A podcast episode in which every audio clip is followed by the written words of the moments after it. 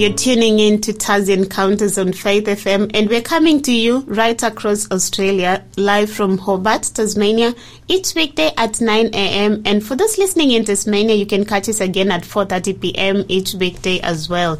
And you can also catch us through the Faith FM app or the Faith FM website, where you can um, listen to the previous episodes that we've done. I'm your host, Tabitha Zachariah, and today we have David Maxwell joining us from Launceston. And uh, David will be summing up um, on his series, The Coming King, and he'll be talking about um, Friend or Foe. Welcome, David. How are you today? I'm well, thanks, Tabitha. How are you? I'm good, thanks. How's your week been so far? Yeah, it's been busy, always busy, but it's good. Oh, yeah. Fridays are a good day. It is. because then you can have a bit of a rest before um, you Mm. resume. Before Yeah. you get back to the trend, I should say. Yeah, yeah. Um, so, David, you've shared this is the 31st um, episode, apparently. Mm. Yeah, time has gone by so quick. I can't believe you've done 31 episodes so far. It's been wonderful, really enjoyable.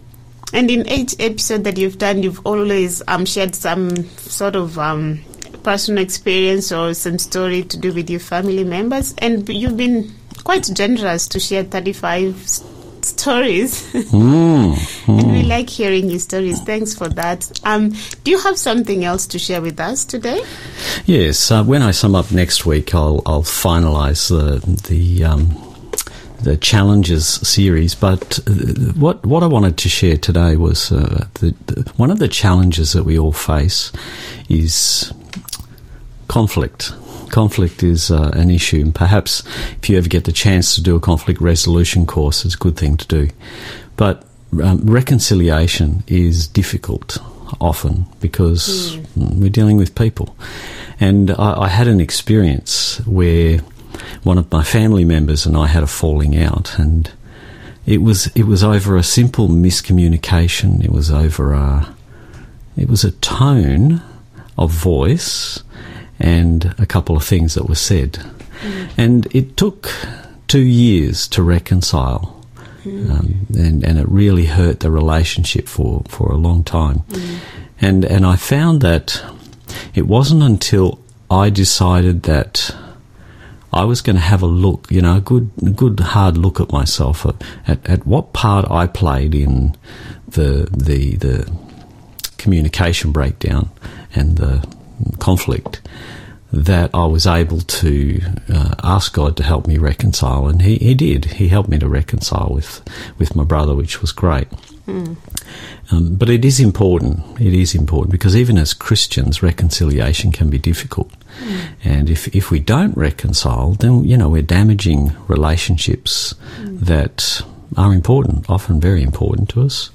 And God wants us to learn that reconciliation. And so today, as we go through the program, we're going to be talking a little bit about reconciliation, I suppose. But we've already talked about that last time. This is an extension to that, and it's uh, it's talking about why it's important to have that reconciliation. Because I remember uh, in last week's program, you promised to share an experience with us. So, um, thanks for sharing that experience. And I believe the Bible says um, Jesus said you should forgive your brother 70 times 7. And I don't think that is literal because um, that's still a big number. Um, what Jesus means is that we should learn to forgive because, you know, how do you expect Jesus to forgive you if you cannot forgive your brother? Yeah, Yeah. that's right. And um, just to remind our listeners, our show number is 0488 880891. You can text us any questions, any comments, any feedback, and we'll be able to respond to that appropriately um, throughout the program. So, David, I understand you've done, um, since you started um, doing um, the Taz Encounters, um, you've done two series so far. Um, so, your first series was Amazing Love, and um, then this series that you're finishing up today, The Coming King. And I believe you've done, is it 12 episodes in The Coming King? This is the twelfth one. Yes, that's right. Yeah. Um, can you just give us a recap of what you've done um, in this yeah, Yeah. in your series since you started. Yeah, that's that's actually a good idea because I'll be able to remind people where we're at. Mm. So today we're completing the Coming King series. Next week I want to tie together both the Amazing Love series I did earlier this year together with this series that I've done and see you'll see how they connect together.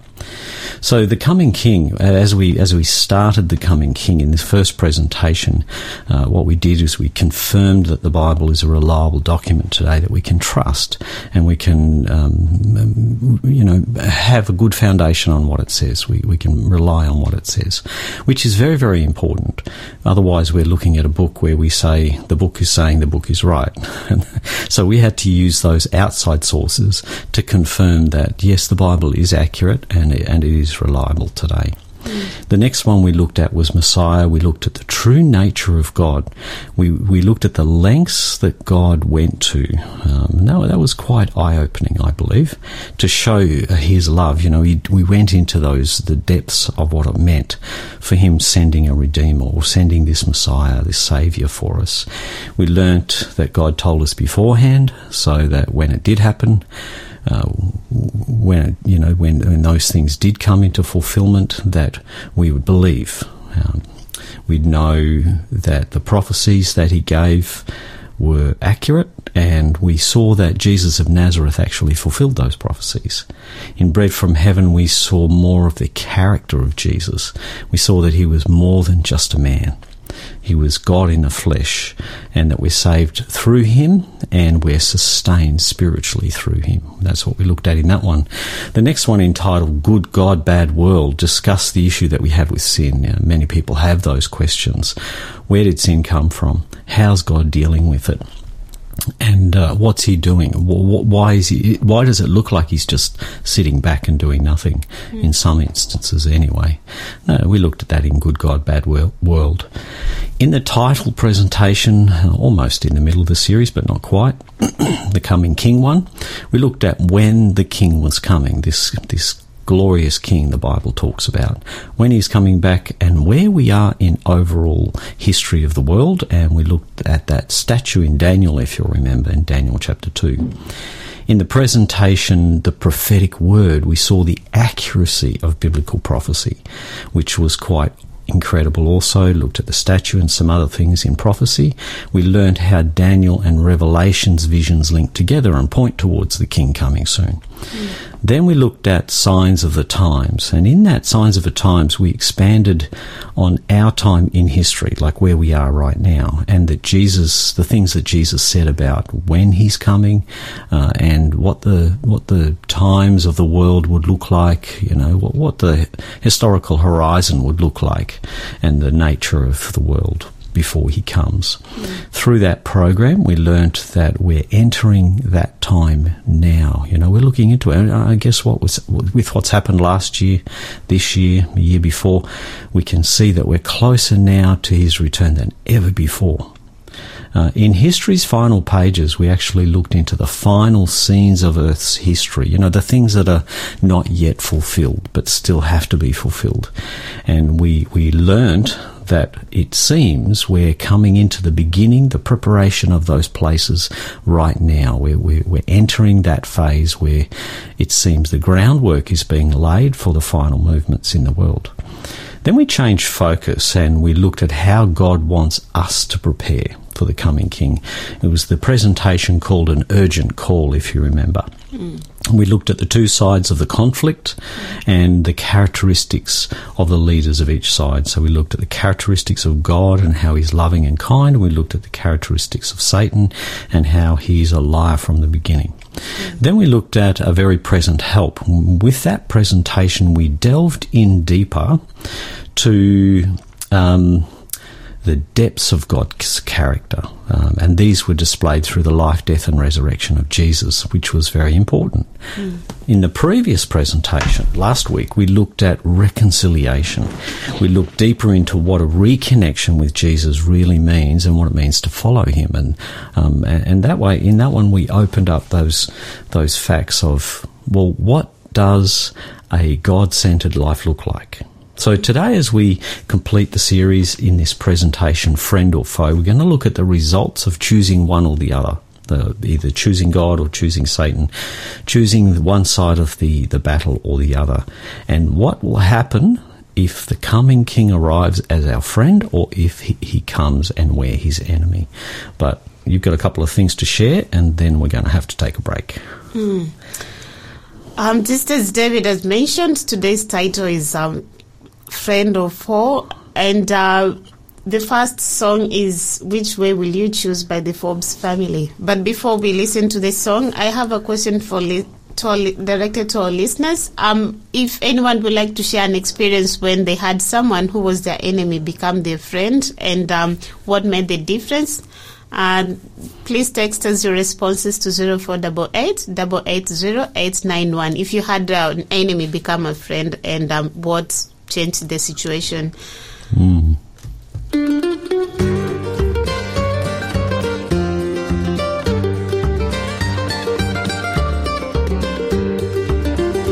As the world becomes entwined in the lies from Satan's mind a leader will arise to take the reins.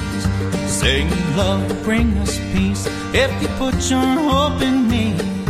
Renounce the name of Jesus or be slain. Which way will you choose? Which way will you choose? You got everything to gain, you got everything to lose.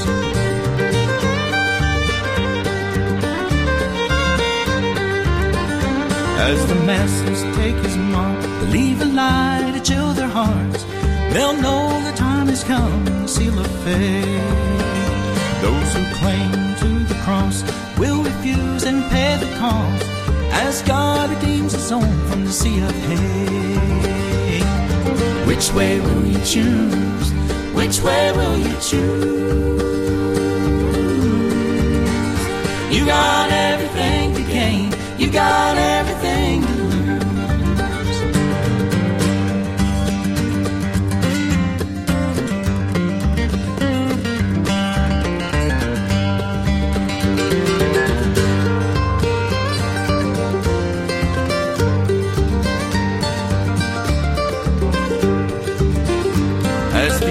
draws to an end, hope will tumble down again.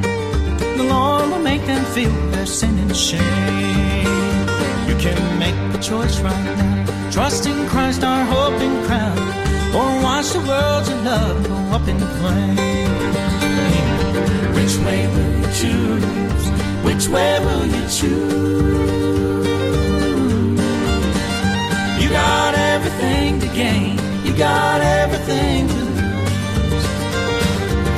way will you choose? Which way will you choose? You got everything to gain. You got everything to lose.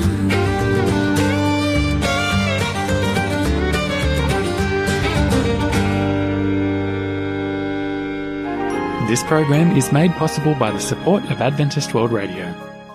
Which way will you choose by the Forbes family? And you're listening to Taz Encounters with David Maxwell presenting this topic on um, Friend or Foe. Uh, but before uh, we went for a break, I asked for I asked a listener question and asked our listeners to share their experiences if they've had someone who was their enemy and become their friend and what changed the situation or what made that difference. Um, send us your responses to 0488 880 And for our free offer today, it's a book titled The Truth, The Whole Truth, Nothing But the Truth by Joe Knight. And I will give you more information later on. Um, so, David, um, we're looking at this series which you're finishing today, um, The Coming King, and today you're presenting on Friend or Foe. And before the break, you said that we're going to look at what will happen if the king comes as your friend or as your foe. Can you expand what you mean by this, please? Uh, yes, I can. But before we do, we're going to have a prayer. We're going to read a Bible passage, and then I'm going to share a, a little poem with you. I'd like to uh, get your mind thinking before we start today. Uh, let me have a prayer before we start. Mm. Heavenly Father, we want to thank you that we have your word. We pray that you will speak to us through it as we open, as we read. Uh, Lord, help us to understand what you mean. We ask in your name. Amen. Amen. So uh, I've got the New Living Translation today, and I would like you, if you wouldn't mind, Tabitha, to read Joel chapter 2 and verse 1 to 11. Sure.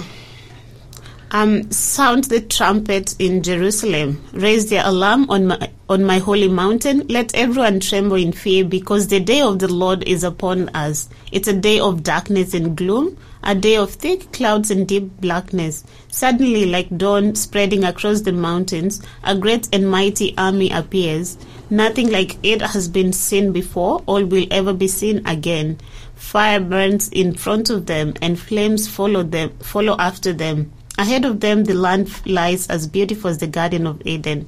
Behind them is nothing but desolation. Not one thing escapes. They look like horses. They charge forward like war horses. Look at them as they leap along the mountain tops. Listen to the noise they make, like the rumbling of chariots, like the roar of fire sweeping across the field of stubble, or like a mighty army moving into battle. Fear grips all the people. Every face grows pale with terror. The attackers march like warriors and scale city walls like soldiers. Straight forward they march, never breaking rank. They never jostle each other. Each moves in exactly the right position. They break through defenses without missing a step. They swarm over the city and run along its walls. They enter all the houses, climbing like thieves through the windows. The earthquakes as they advance and the heavens tremble. The sun and the moon grow dark and the stars no longer shine. The Lord is at the head of the column. He leads he leads them with a shout. This is his mighty army. And they follow his orders. The day of the Lord is an awesome, terrible thing. Who can possibly survive? Mm, what an amazing passage. Mm. Uh, you can see why people might be afraid. Mm when they read about things like Jesus' return. And that's what that talks about. The day of the Lord always talks about that. I'd like to read a little poem um, that maybe will draw your mind to thinking uh, what, what would it be like mm. if Jesus came right now? It's entitled If Jesus Came to Your House. Mm. Some of you might have heard it. If Jesus came to your house to spend a day or two, if he came unexpectedly, I wonder what you'd do. Mm-hmm. Oh, I know you'd give your nicest room to such an honoured guest, and all the food you'd serve him would be your very best. Mm. And you would keep assuring him you're glad to have him there, that serving him in your own home is joy beyond compare. But when you saw him coming, would you meet him at the door with arms outstretched in welcome to your heavenly visitor? Mm. Or would you have to change your clothes before you let him in, or hide some magazines and put your Bible where they'd been? Or would you turn? Um, would sorry. Um, would you turn off the radio and hope you hadn't heard and wished you hadn't uttered that last loud, hasty word? Mm. Would you hide your worldly music and put some hymn books out?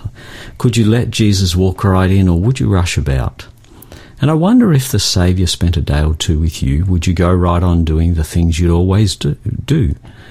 Would you go right on saying the things you always say? Would life continue for you continue as it does from day to day? Would your family conversation keep up its usual pace?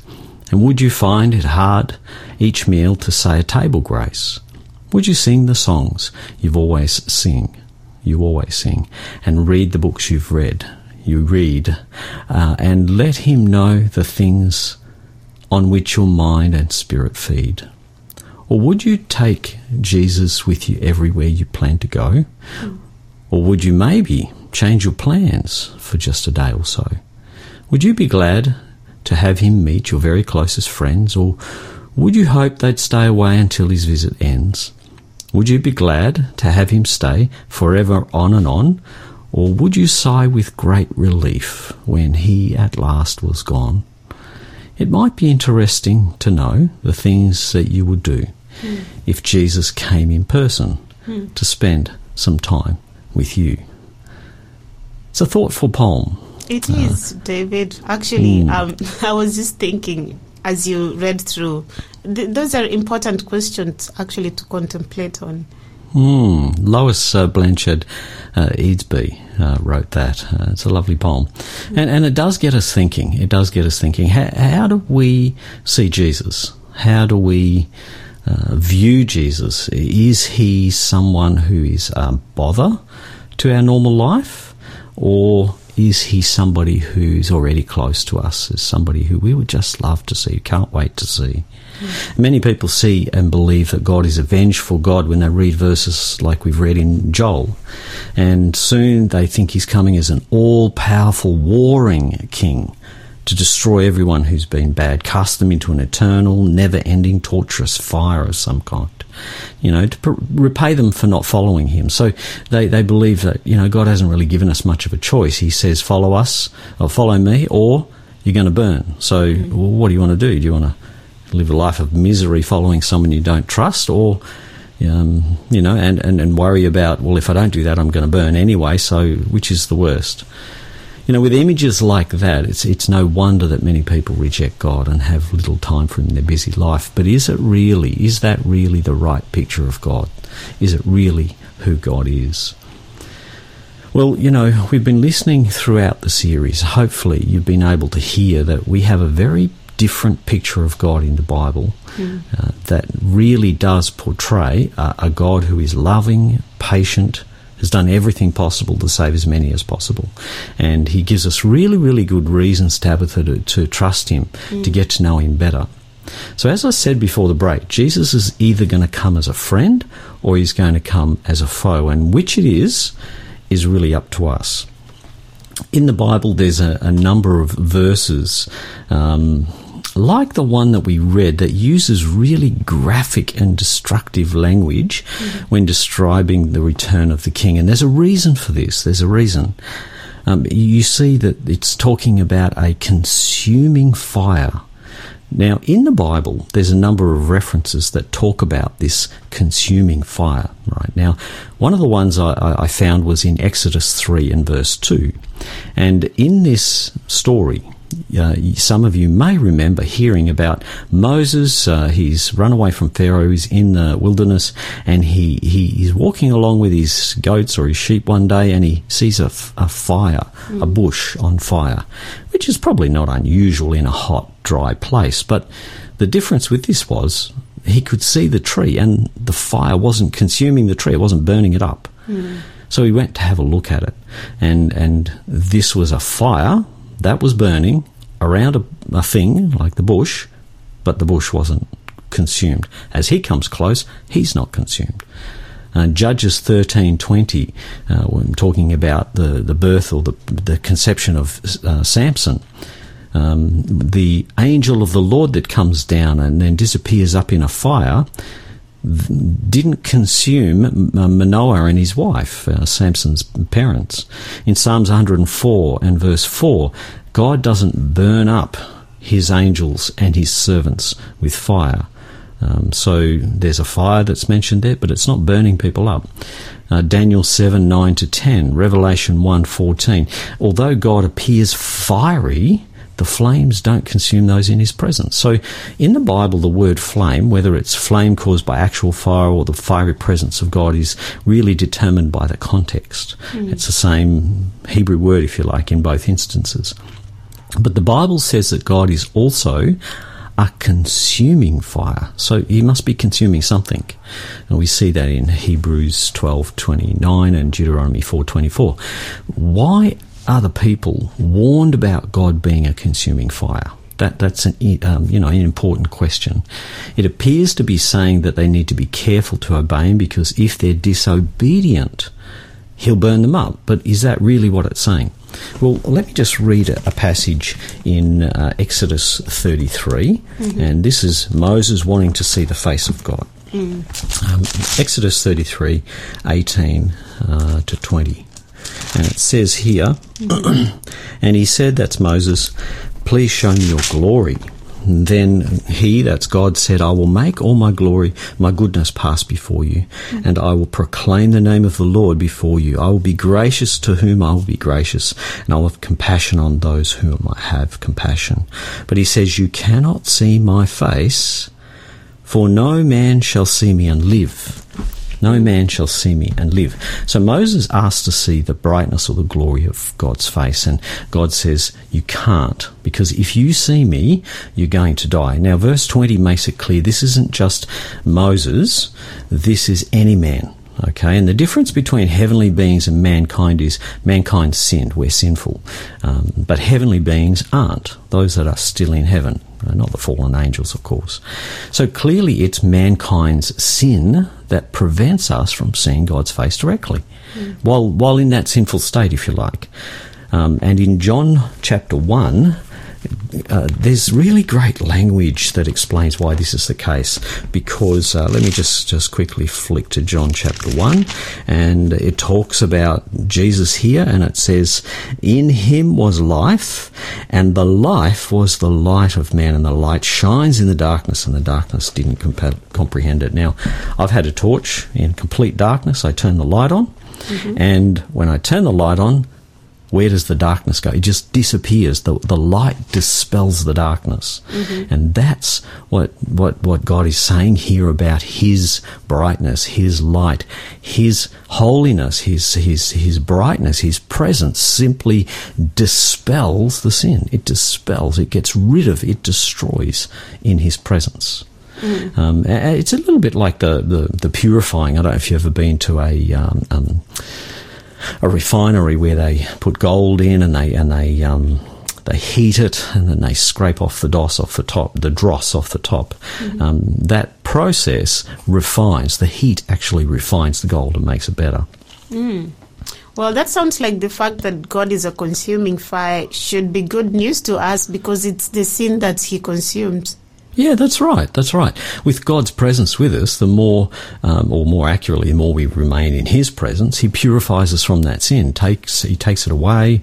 He takes away even the desire for it. Oh, that's what I want. I want Him to take away even the desires for the sin, mm. and uh, and make us more like Him, so we're ready to spend eternity with Him. Mm. Indeed. Our next song is "Jerusalem Cry by Randy Travis.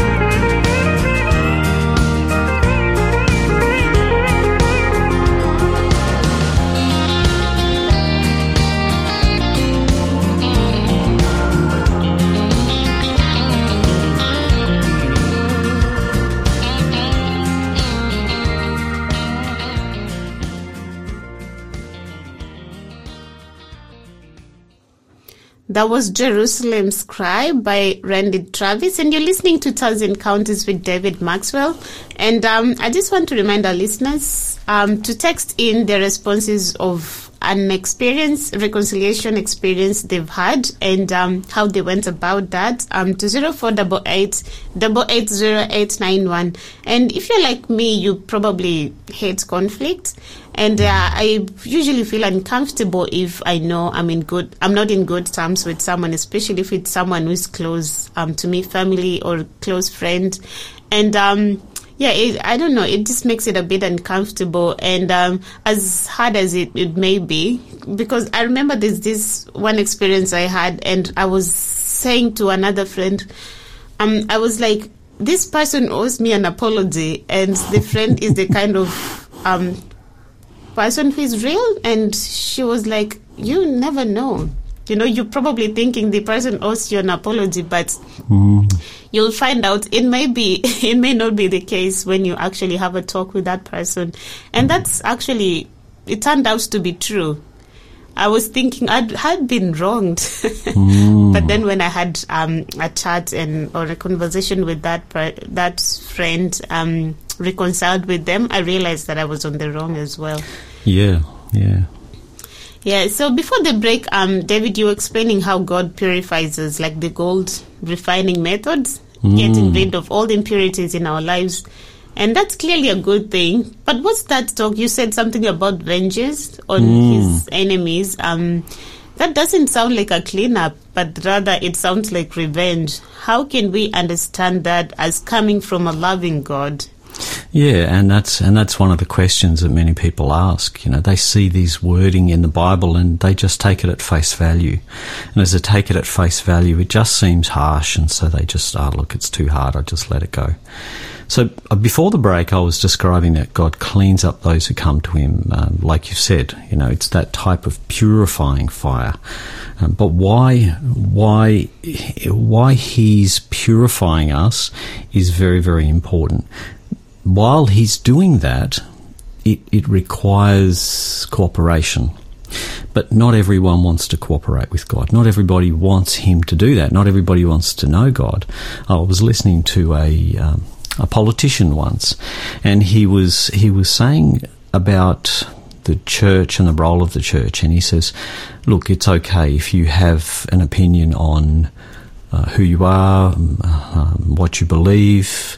But there are people who don't have that opinion, people who don't want what you believe, don't believe what you believe, don't care, and they want to live their life their own way, and, and we have no right to tell those people that this is how they should behave because as far as they're concerned, it doesn't matter to them. And and I figure that's a fair comment. So, you know, what happens to these people when Jesus returns or when this coming king comes back? What happens to people who have decided, well, I don't, I don't want anything to do with that? Let me read in Second Thessalonians. There's a verse in the Bible. Second Thessalonians, a couple of verses actually, um, ver- chapter one and verse six to nine. I'm going to read from the New King James.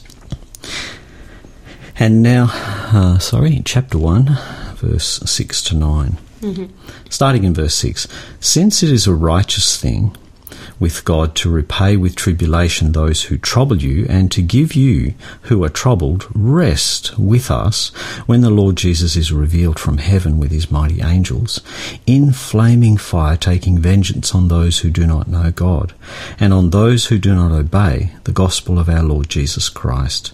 These shall be punished with everlasting destruction from the presence of the Lord and from the glory of his power when he comes in that day to be glorified in his saints.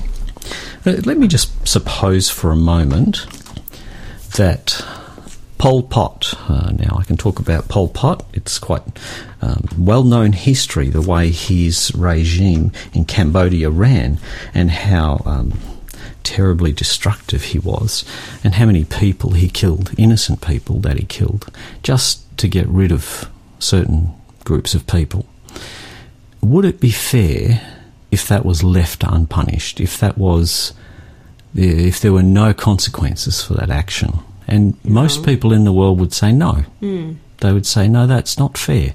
That needs to be dealt with. And a, a God that's holy and just has to deal with that. In verse 8 here, as I read, we see that this vengeance falls on those that disobey God. In 1 John 3 4, sin's called lawlessness, so, you know, a lack of law. And in 2 Thessalonians 2, Satan is identified as the instigator of that lawlessness. Now, law comes from God. So if you don't have God, you don't have law. Satan doesn't want God. He himself is lawless. So this is where the all, all lawlessness comes from. The same passage that we touched on before in Exodus 33 and 34, it talks about um, God describing his character to Moses. And his character is a character of love and justice. He, yes, he loves us so much that he came and died to save us from sin, but his justice demands that one day all the sin is going to be dealt with. Mm. So, how does that vengeance happen? You know, the word that it's using there.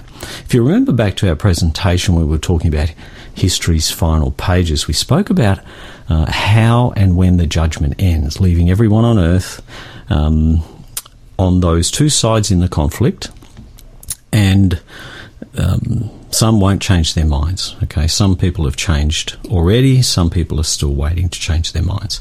But to demonstrate this to the whole universe, you know, who's on which side, mm-hmm. God pours out these bowls of judgment that we talked about on the unrepentant, those who don't want to change their mind, and it shows that they are fixed in their response. Usually, when bad things happen, uh, people seek help from God. Um, they say there's no what do they say? There's no atheists in foxholes. you know, when the, when when the chips are down, when the bombs are hitting, everybody is praying to God.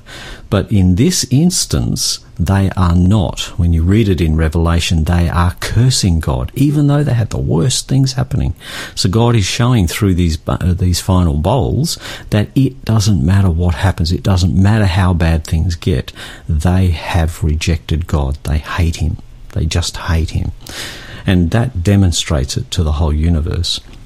Um, these the the final bowl, the final punishment, causes the worst and violent earthquake in Earth's entire history. It splits cities in half, great cities in half. And then it's followed by this storm of hailstones, 21 kilos Whoa. each in weight. Now that's going to punch through buildings. Mm. You know, this is just before he arrives. So this is right, he, he's right on the heels of this. The coming king is right, right there.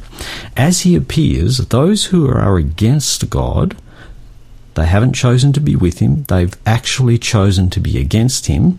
They're destroyed, the Bible says, by the sword or breath from his mouth and the brightness of his coming. Um, so that's interesting that it says both those things. Now, I want to just quickly share an illustration before we go to another break. Mm-hmm. There was uh, some of you might remember the Black Saturday fri- uh, fires in Victoria. Now, there was a man by the name of uh, David uh, Now, I probably didn't pronounce that properly and apologise if he ever hears it. Uh, he was a resident of Buxton, that's uh, just north of Healesville on the outskirts of Melbourne, and he described his experience of defending his property. Amazingly, his property survived, many others failed. But um, and were burnt. But he defended his property in 2009 as the fires actually swept across his farm. He not only survived, but by being prepared, uh, having enough uh, access to water and keeping everything wet, he saved his house as well. Quite an amazing story. David Baetge, B A E T G E, if you want to look that up, um, Buxton. Hmm. So, David, you're saying that when Jesus returns, we're going to need protection from his fiery presence.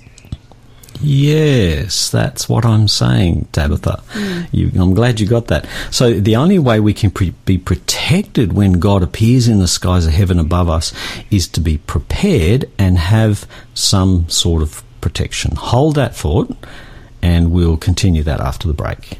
Mm. So, just to give some information, on our book offer, which is the book um the truth, the whole truth, nothing but the truth by George Knight. Um, is there a place where you can truly find the meaning of life and path to eternity? Is there a message that contains the truth, the whole truth, and nothing but the truth? Um, this book uh, turned to the thousands of pages of the Bible from which so many people have found answers to their most profound questions.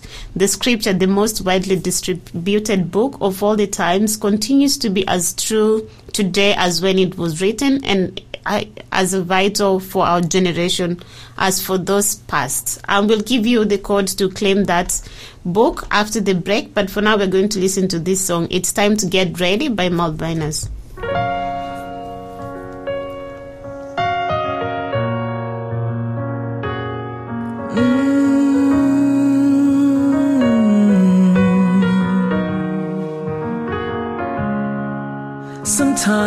Seems I feel so well. We'll keep on going on.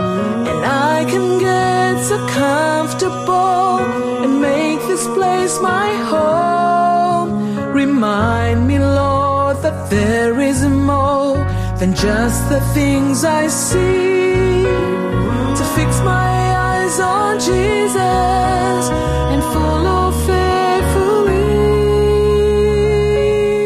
It's time to get ready. Today is all that we have.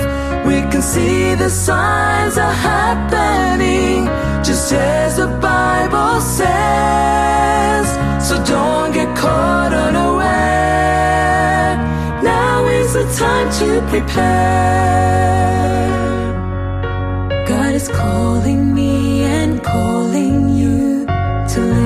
Him today.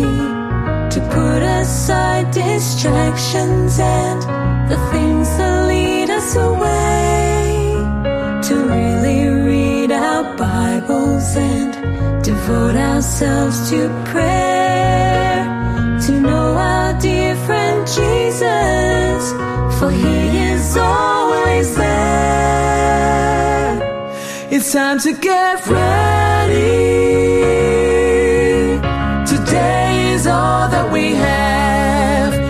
Can see the signs are happening, just as the Bible says. So don't get caught unaware.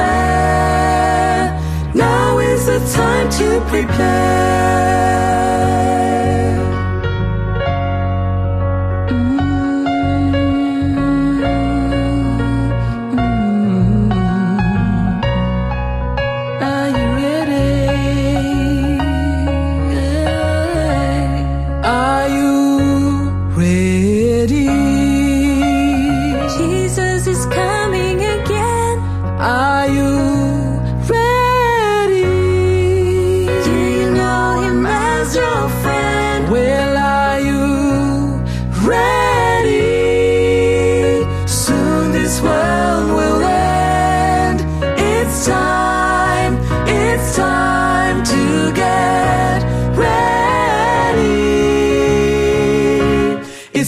Get ready. It's time to get ready. Today is all that we have. We can see the signs are happening, just as the Bible says. So don't get caught unaware. Now is the time to prepare.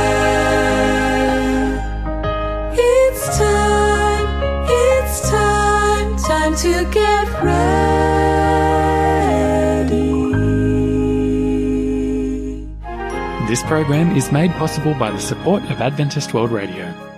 It's time to get ready by Malvenas, and you're listening to Taz Encounters with David Maxwell. And before we went for break, I promised to give you the code to um, claim this book offer, which is The Truth, The Whole Truth, Nothing But the Truth by George Knight. And um, the code is King12. Text King 1 2. Um, no space in between to 0488 880 and uh, we'll be able to send this book to you. King 12. Mm, so the, before the break, David, you were saying we are going to need to be prepared and have protection from God's fiery presence when He returns. Are you able to explain what this means before um, we finish up? Yes, this is a very important part of uh, of the presentation today, and that's firstly we should just take a quick step back uh, and recap for a moment. Why couldn't Moses see the face of God? He was sinful, right? Yeah. Yeah, remember we covered that? Okay, so what did God do so he could experience what God was like? Let me just go quickly back and, and read in Exodus 33, verse 22. It says, after he said, um, You can't, no man can see me and live, he says, So it will be while my glory passes by, my brightness, my holiness, you know, all that, that I will put you in the cleft of the rock, cover you with my hand while I pass by. Then I'll take away my hand and you'll see my back, but my face cannot be seen. Hmm. So God hides Moses in the rock and then he covers him or protects him with his own hand. Fabulous illustration of how God himself protects us from our own sinfulness, hmm. isn't it? Yeah, it is. Yeah, and it's amazing how um David, uh, sorry, Moses' face was shining after an encounter with God, such that people were afraid to even get close to him. So that's I'm just imagining that how you know you can change when you have an encounter with God. With God, that's Yeah. right. So elsewhere in the Bible, Jesus himself is described as a fortress and a rock, and here he's shown as a deliverer and a shield. So throughout the Old Testament, or the deliverer and a shield in Psalms 18.2, sorry, um, throughout the Old Testament, God the Son, who came as Jesus of Nazareth, I'm going to highlight this a little bit more in the connecting uh, program that finalises the whole year next week. So tune into that one to get a bit more information on that. But um, just as a statement, uh, J- he, he came as Jesus of Nazareth, but he appeared many times and was referred to in the Old Testament as the angel of the Lord. Those who saw him recognized him not only as divine, but as God himself. And we'll look at some of those texts next week. The connection's very, very clear then. To see God in any way, we must be hidden in Jesus Christ. In Romans 12:14, Paul refers this uh, refers to this as putting on the Lord Jesus Christ. It means taking his sacrifice for yourself. Um, and he takes our sin and we take on his righteousness. You can read that in Second Thessalonians chapter 5, uh, I think it's verse 21, uh, but in that section.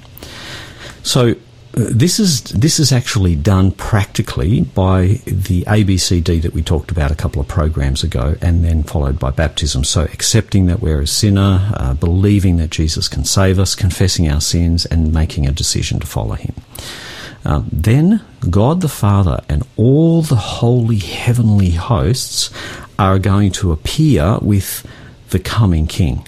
That very King is our shield and our protection from God's holiness, brightness, and and as all the sin and the sin, and those who would not give their lives to Jesus are going to be consumed together with the sin, because as we saw in John, the the light dispels the darkness. It gets rid of the sin right there. And so this vengeance or justice of God is simply Him ridding the world of sin. Hmm. You remember we talked about the purifying of the gold? Um, the, to purify it properly, it's not just heated up once, it's actually heated up multiple times, and each time they scoop off what's uh, rubbish off the top. They get more and more until it's 99.9% pure. It's basically fully pure, but they can't say 100% because there's always some impurity in it. Mm.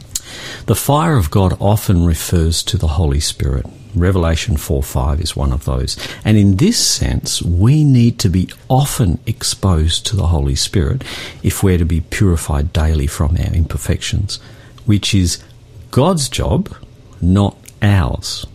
It's not our job to become perfect, it's our job to be exposed to the Holy Spirit. We need to come to Him each day and allow Him to do His work. Then, if anything remains until Jesus comes, it's covered by Jesus' righteousness. Mm. Those who've remained connected to Him, they know Him and they're known by Him. In John 14 1, Jesus says, believe in Him. And it means to accept the gift of life. That's the covering for our sin, as I said. And it also means we've got to get to know him as a friend. Uh, it's very important that we know him as a friend personally. And one of the, the things Jesus says in Matthew 7 in the rejection of those who, who, who have rejected him is that I do not know you. Mm. And so there's that, that, that community that needs to happen, that friendship that needs to happen while we have the time here. We've got to let him be our shield, both against sin in this life and at his return. And just like Jesus did it the first time, when he came. He's coming to save. He's not coming to destroy. That's a fact of what's going to happen if we hang on to our sin. We'll be destroyed with it. But Jesus is coming to bring light and life. God's holiness, though, is going to consume all the sin when he appears. Uh, those who reject the light, it says in Jude 1:13, will only have the darkness of death forever not eternal burning, as we talked about in a previous program. That's the vengeance of God, the justice of God, removing sin and restoring peace in the universe. In Amos 4:12 it says prepare to meet your God. And my challenge today is will you do this? Will you do this and start today? Will you become his friend? And when he comes, will you be his friend or will you be a foe? Why not become his friend today? Allow him to put his character inside you and you follow him. Gradually, each day, getting to know him better and better.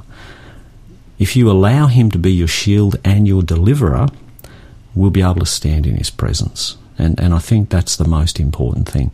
The coming king mm. is coming soon. And we want to be on his side. We want to be his friend, not a foe, not someone who's against him. Indeed. Um, thank you, David, for that powerful sharing, and um, I pray that we all we all will be um, the coming King's friend when he mm. returns. Um, what do you have for us next week? Well, next week I'm going to join uh, the, the, two sessions, the two programs that I've been running The Amazing Love of God and the Coming King series. And it's entitled The Amazing Love of the Coming King. And so it'll give us a good, sound reasons again why we want to be his friend, why we want to be with him. So we'll see the amazing love of this coming king. Okay, so join David and I next week um, to learn more about what he has to share. And I believe that will be the final live program for the year. But we'll mm. still have more um, to come, so still stay tuned.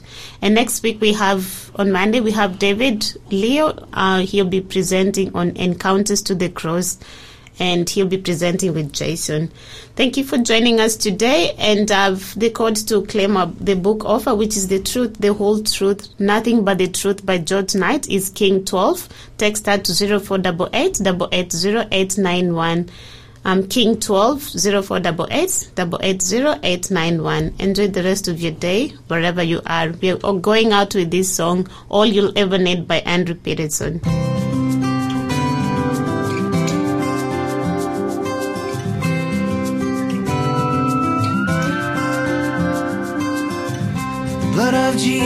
It is like the widow's oil. It's enough to pay the price to set you free. He can fill up every jar and every heart that ever beat. When it's all you have, it's all you'll ever need.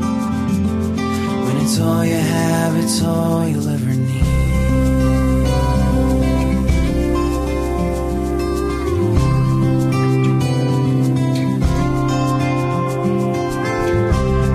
Of Jesus, it is like the leper's river running humble with a power you cannot see. Seven times go under, let the water wash you clean. Only go down to the Jordan and believe. Only go down in the Jordan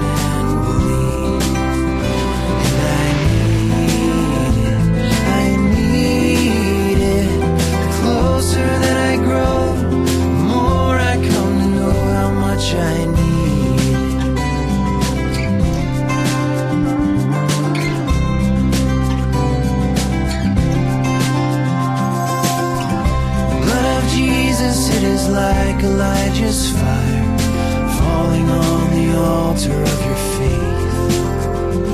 All the wisdom of the world could never conjure up a spark. No power of hell could ever quench this flame. No power of hell could ever touch this flame. And I need it, I need it. Closer that I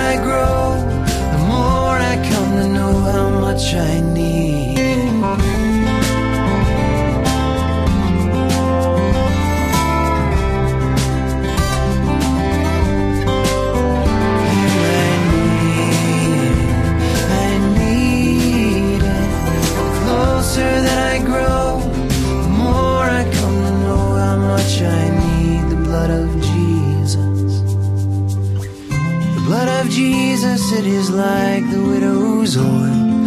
It's all you have, it's all you'll ever need. It is all need.